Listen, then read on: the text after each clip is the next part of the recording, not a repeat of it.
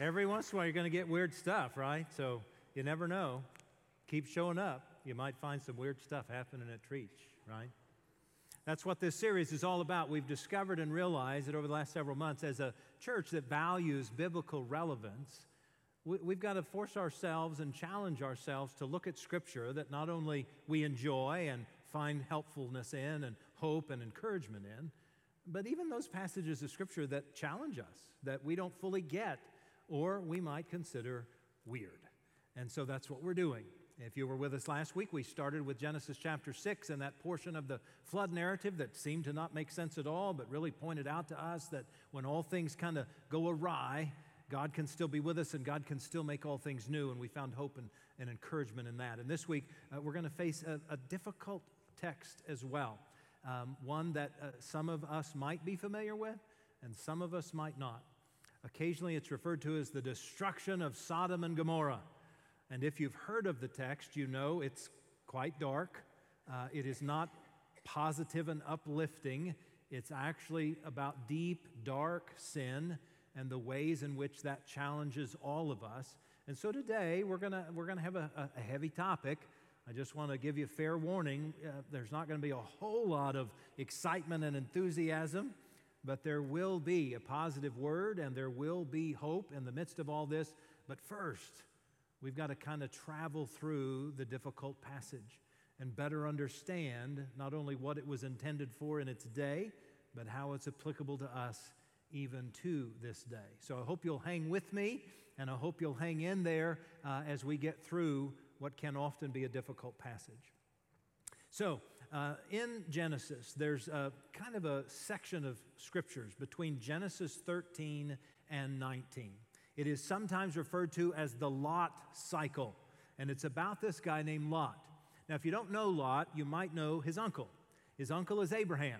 Remember Abraham, the father of many nations. And Abraham is the one who kind of helps to establish the Christian tradition, the Jewish tradition, the Islam tradition, and he is the father of many nations. And therefore, he's going to have some descendants, right? And one of those descendants is Lot. And a part of what we know is that uh, Abraham and Lot um, kind of take up a time together and they actually become economically um, healthy. In an agrarian society, they have lots of animals, they have lots of herd and lots of uh, acreage, and they become so wealthy, the two of them, that they realize they cannot continue to stay together. They've got to kind of uh, divide, multiply, if you will, right? And so Abraham calls his uh, nephew over and says, Hey, Lot, You've been doing well, I've been doing well, life is really healthy and whole. And, and I just want to say, I think we would be better off if you go your way, I'll go my way. Wherever you want to go we'll be fine. Abraham literally says to him, Hey, if you want to go this way, I'll go that way. But if you want to go that way, I'll go this way. You, you just scout out the land. And sure enough, Lot does that. This is in Genesis chapter 13. And as he scouts out the land, he looks over what we now know as the Dead Sea and he kind of sees the fertile plain on the south end of the Dead Sea.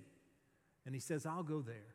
And he pitches his tent in what you and I now know as Sodom.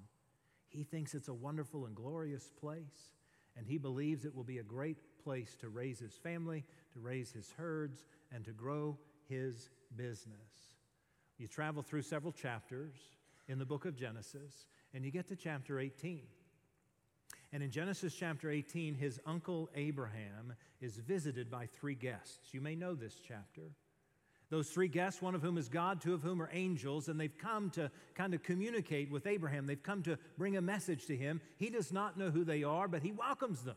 He offers them grand hospitality and celebrates their coming and welcomes them with the red carpet and lays it all out for them. In fact, if you were to read Genesis chapter 18, you would count no fewer than 11 different acts of hospitality that Abraham offers his guests. It is an amazing array of hospitality. So much so that we here at Trietsch and many other churches use those first eight verses of Genesis chapter 13 to teach our hospitality team to help them to know how important it is to welcome guests and to help them feel at home and to be a part of the community of faith. It's a powerful text to translate that word.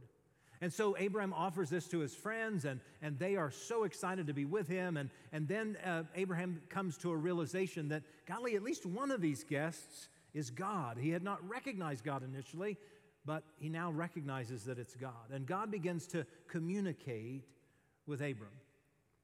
And in part, what, uh, what God says to Abraham is, uh, I just need you to know that the people and the community of Sodom are, are not a great folk. In fact, if you're to read Genesis chapter 18, verse 20, it says, The Lord said, The cries of injustice from Sodom and Gomorrah are countless, and their sins are very serious. God is real clear to say, Where your nephew Lot is, not a good place. Uh, the people are not good, they're not doing well, they don't do the right thing, uh, and they're not, uh, it's not right.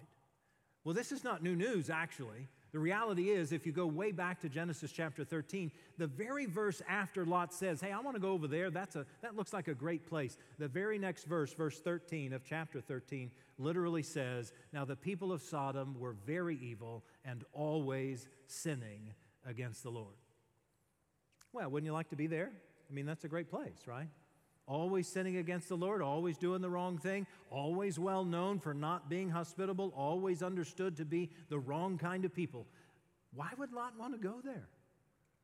But he finds himself there, right?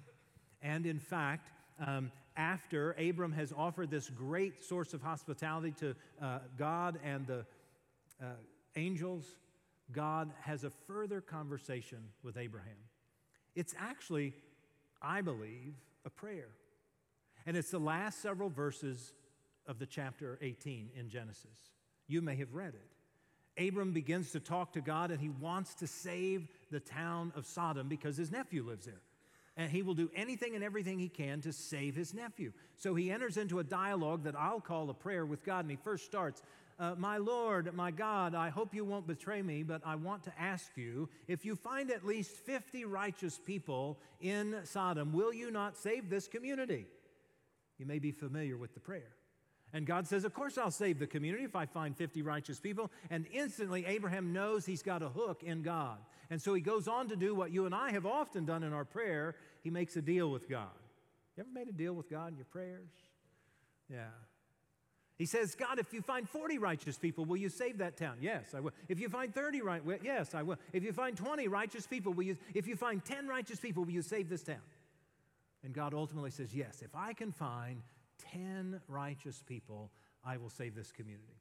Now, you and I know in hindsight, God's never going to find 10 righteous people in this town. But God makes a deal with Abraham. Abraham is excited that this town is going to be saved because he knows Lot and his family, they might equal 10 righteous people, and therefore the town of Sodom and Gomorrah, they may be saved. Abram has all the hope in the world. That's where we find ourselves in chapter 19 the portion of Genesis that you may be familiar with that highlights why and how the people of Sodom and Gomorrah will be destroyed. I want you to listen for the Word of God from the Tanakh. I'm going to read this morning from the Tanakh. It's the Hebrew Bible. All this book contains are the Old Testament texts of Scripture and they're in a specific order. The word Tanakh is actually an acronym. The T stands for Torah, the first five books of the Old Testament. The N stands for Nevi'im, which are the prophets. So in the Hebrew scriptures, the prophets come in the middle. And then the KH stands for Ketuvim, which are the writings like Psalms and Proverbs and Song of Solomon. So in the Hebrew scriptures, they're slightly out of the order that you and I are familiar with. But in the Tanakh, it's written by Hebrew scholars, translated by Hebrew scholars, and translated into English, and therefore I think might give us a more accurate understanding of what takes place at Sodom and Gomorrah. Beginning in verse 1 of chapter 19. The two angels, these are the two who'd come to visit Abram. The two angels arrived in Sodom in the evening as Lot was sitting at the gate of Sodom. When Lot saw them, he rose to greet them, and bowing low with his face to the ground, he said, Please, my lords, turn aside to your servant's house to spend the night, and bathe your feet, then you may go on your way early. But they said, No, we will spend the night in the square. But he urged them strongly, so they turned his way and entered his house. He prepared a feast for them and baked unleavened bread, and they ate. He's doing great work, right? It starts very well, very good, all seems to be at, at ease. Then, verse 4 they had not yet lain down when the townspeople, the men of Sodom, young and old, the people to the last man gathered about the house. And they shouted to Lot and said to him, Where are the men who came to you tonight? Bring them out to us that we may be intimate with them. I told you this was going to be deep stuff, okay? We're not done yet. So Lot went out to them to the entrance, shut the door behind him, and said, I beg you, my friends, do not commit such a wrong. Look, I have two daughters who have not known a man. Let me bring them out to you, and you may do to them as you please. Hello. But do not do anything to these men, since they have come under the shelter of my roof. Now, this is scripture, brothers and sisters. Verse 9. But they said, Stand back. The fellow, they said, came here as an alien, and already he acts the ruler now we will deal worse with him than with them. And they passed, pressed hard against the person of Lot and moved forward to break the door. But the men stretched out their hands and pulled Lot into the house with them and shut the door. And the people who were at the entrance of the house, young and old, they struck with blinding light so that they were helpless to find the entrance. Friends, this is the word of God for the people of God. Thanks be to God. It felt a little weird to say that, didn't it? Because we feel just a little dirty hearing and reading this portion of Scripture, don't we? It feels just a little awkward.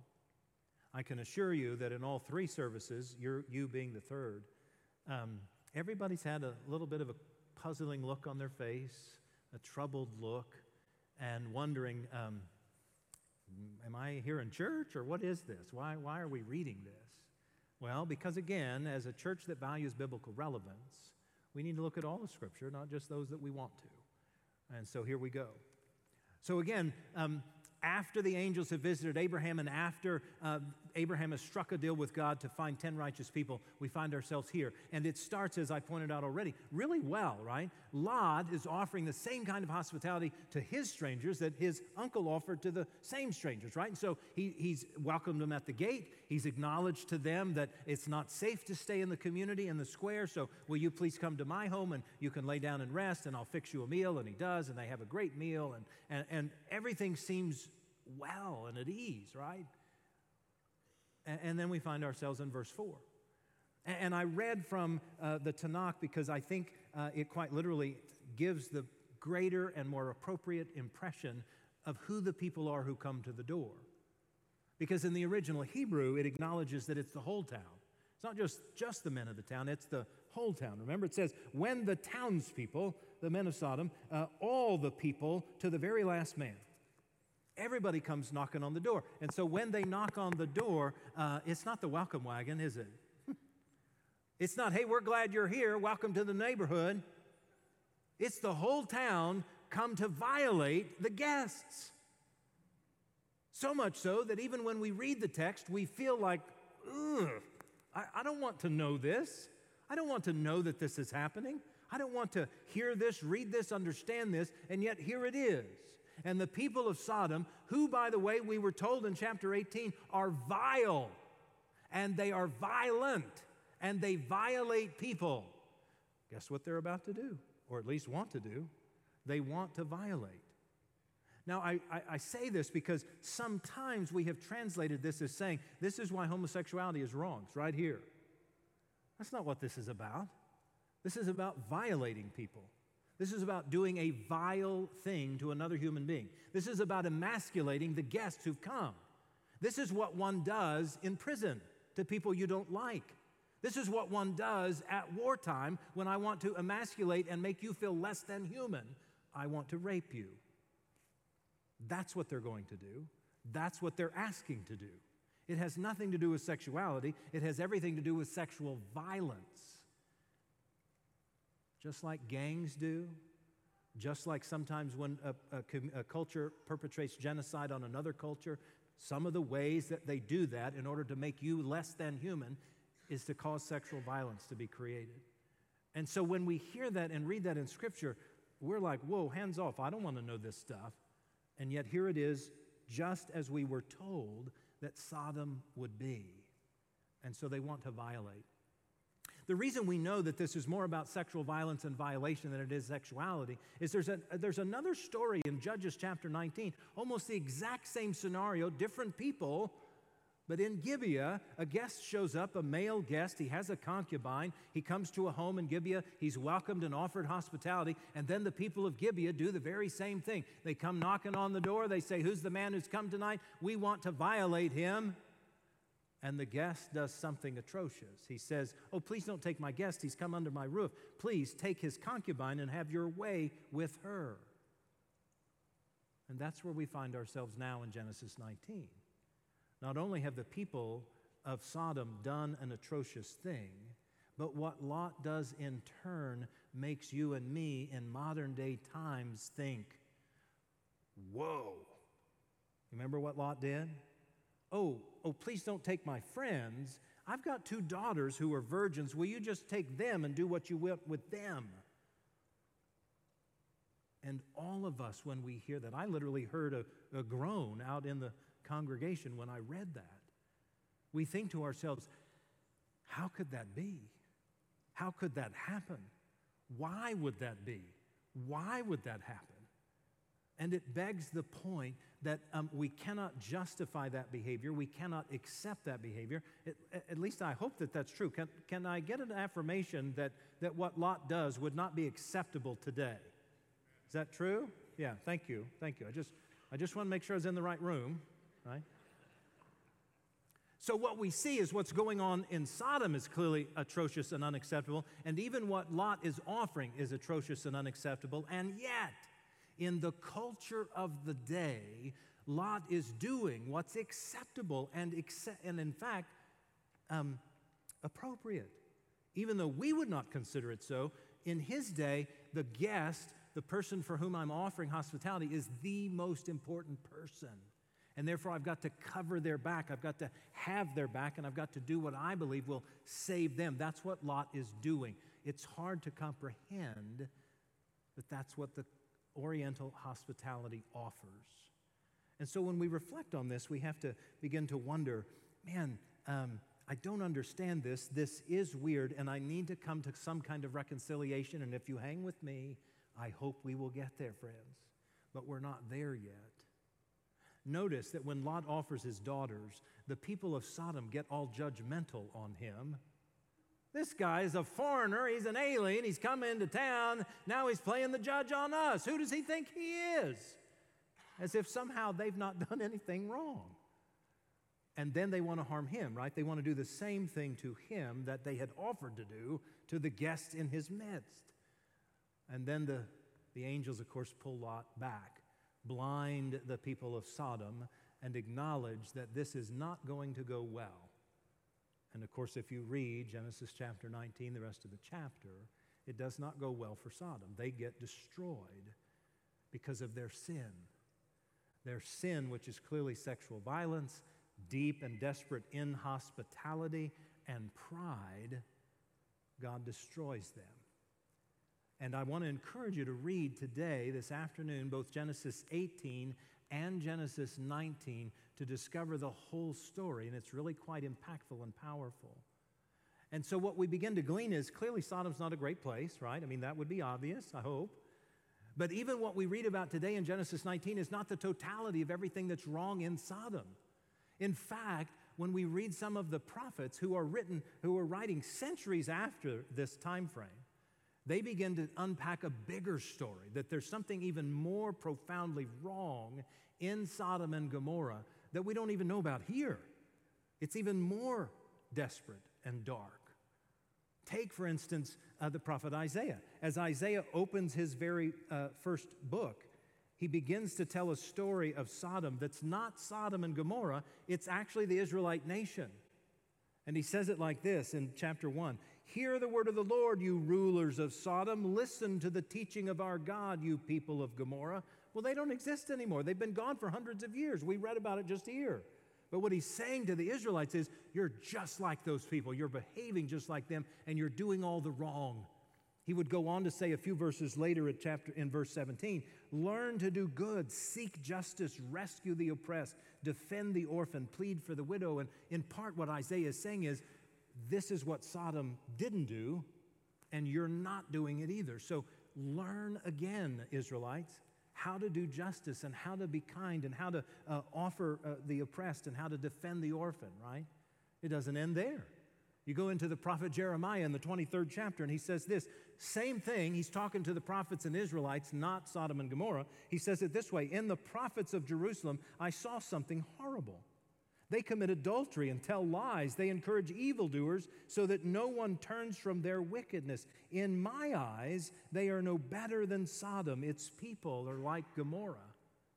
So, part of what we begin to glean is even hundreds of years after Sodom and Gomorrah's destruction, the Israelites and the prophets know and lift them up as the wrong kind of folk, doing the wrong kind of thing, being an abomination to God through their sins.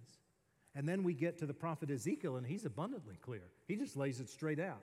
In chapter 16, verse 49, he says, Sodom's sins were pride, gluttony, and laziness, while the poor and needy suffered outside her door. Wow, that was pretty straightforward. So, between Ezekiel and Jeremiah and Isaiah, some hundreds of years after Sodom's destruction, we begin to see that they, they, they might as well just be the poster child for the seven deadly sins, right? I mean, it's just written all over everything that they've done. And we begin to ask ourselves then, man, what do we need to learn from not only this day, the day of destruction of Sodom and Gomorrah, but from the bigger picture of who they were and what it is they did? And I want to suggest there are a couple of things we can learn from this story that hopefully will bring us a bit more hope and encouragement about who we are. I think the first thing that we learn from Sodom and Gomorrah is behavior matters. I'm just going to park that right here.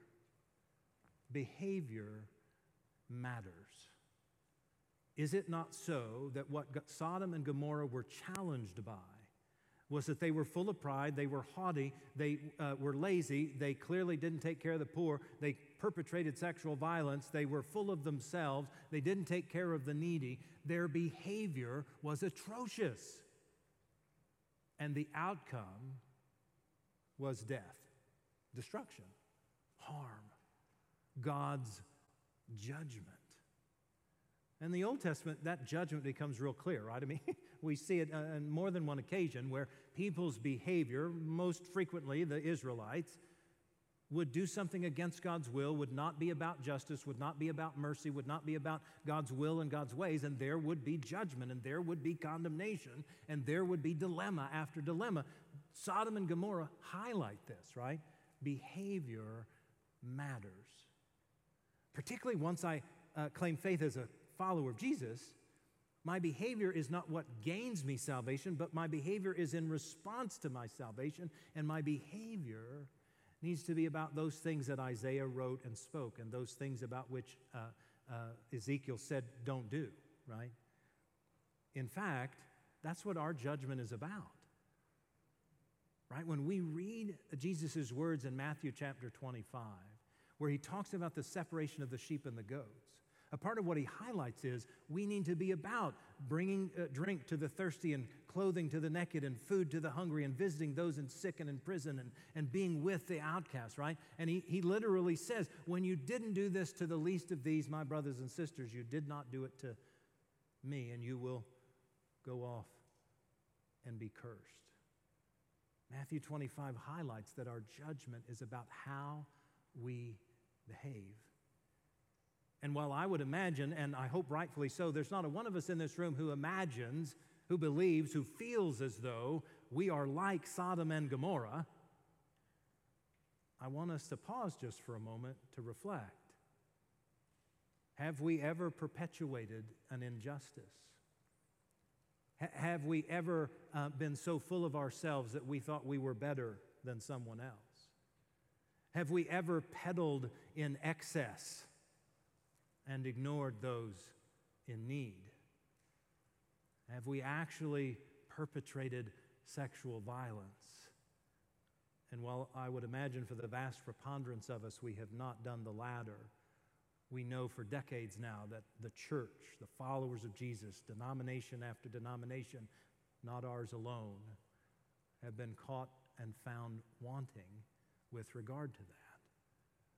And so the answer to the question, are we like Sodom and Gomorrah, unfortunately becomes more than we think, and more than we want, and more than it should be. Because we've often been found wanting in our behavior as a follower of Jesus. Now, friends, that's the bad news. And a part of what we know is that in this behavior, we are found in our sin, and the scriptures are clear that sin is often tied with death sin and death. And sometimes sin leads to physical death, and always sin leads to spiritual death. And therefore, we find ourselves a little bit more like Sodom and Gomorrah than we might imagine. And that's the bad news. But the good news is this we have a Savior. And that Savior has helped us to overcome. And that Savior, Jesus, has given us new ways of being and a new way forward. It's why I cherish so much what the Apostle Paul writes when he writes to the church at Corinth in the very last chapter, chapter 15 of his first letter, when he says, Thank God that we have the victory over sin and death through our Lord Jesus Christ. We have the gift of the capacity to overcome our sinful behavior. We have the capacity to know that we've got a Savior who will help us move forward and give us new life. Wash those sins away. What a powerful gift that is. And so it becomes incumbent upon us to do this one thing to reflect on our own lives, to determine Am I living in excess? Am I overlooking the, the, the neglected? Am I uh, full of myself and pride and haughty? Am I lazy? Am I perpetrating? Am I perpetuating? And to lay ourselves at the mercy of our Savior and allow Him to wash His grace over us and to allow Him to pour out His mercy so that we may know that we can be made new and that we can cease from these behaviors and that we can encourage others to cease from these behaviors. Because I don't know about you, but I'm going to try my level best and I'm going to do what I can to not fall into the trap of sin and death. But unfortunately, I'm human, as are all of us, and we must find a way to do other. That's our call, friends. That's our challenge. So, my hope for each of us is that we will find that victory, that we will discover that joy, and that we will understand the possibilities of overcoming our humanity, our mortality, the Sodom and Gomorrah that unfortunately sometimes dwells within us. And we can receive the gift of new life in Christ and the powerful gift of the presence of the Holy Spirit. May it be so for you, for us, and for God's kingdom. Will you pray with me? Holy and blessed God, thank you for the gift of your Son, Jesus. Thank you that he helps us to conquer the grave. Thank you that he gives us the power to overcome and that we can, Lord, find better behavior and we can overcome sin and death. May it be so this day and the next. Give us, God, your courage that we might find new and better ways to be your people and to live in your will and your ways. This is our prayer, and we lift it in the name of the one Jesus, whom we know to be the Christ. Amen.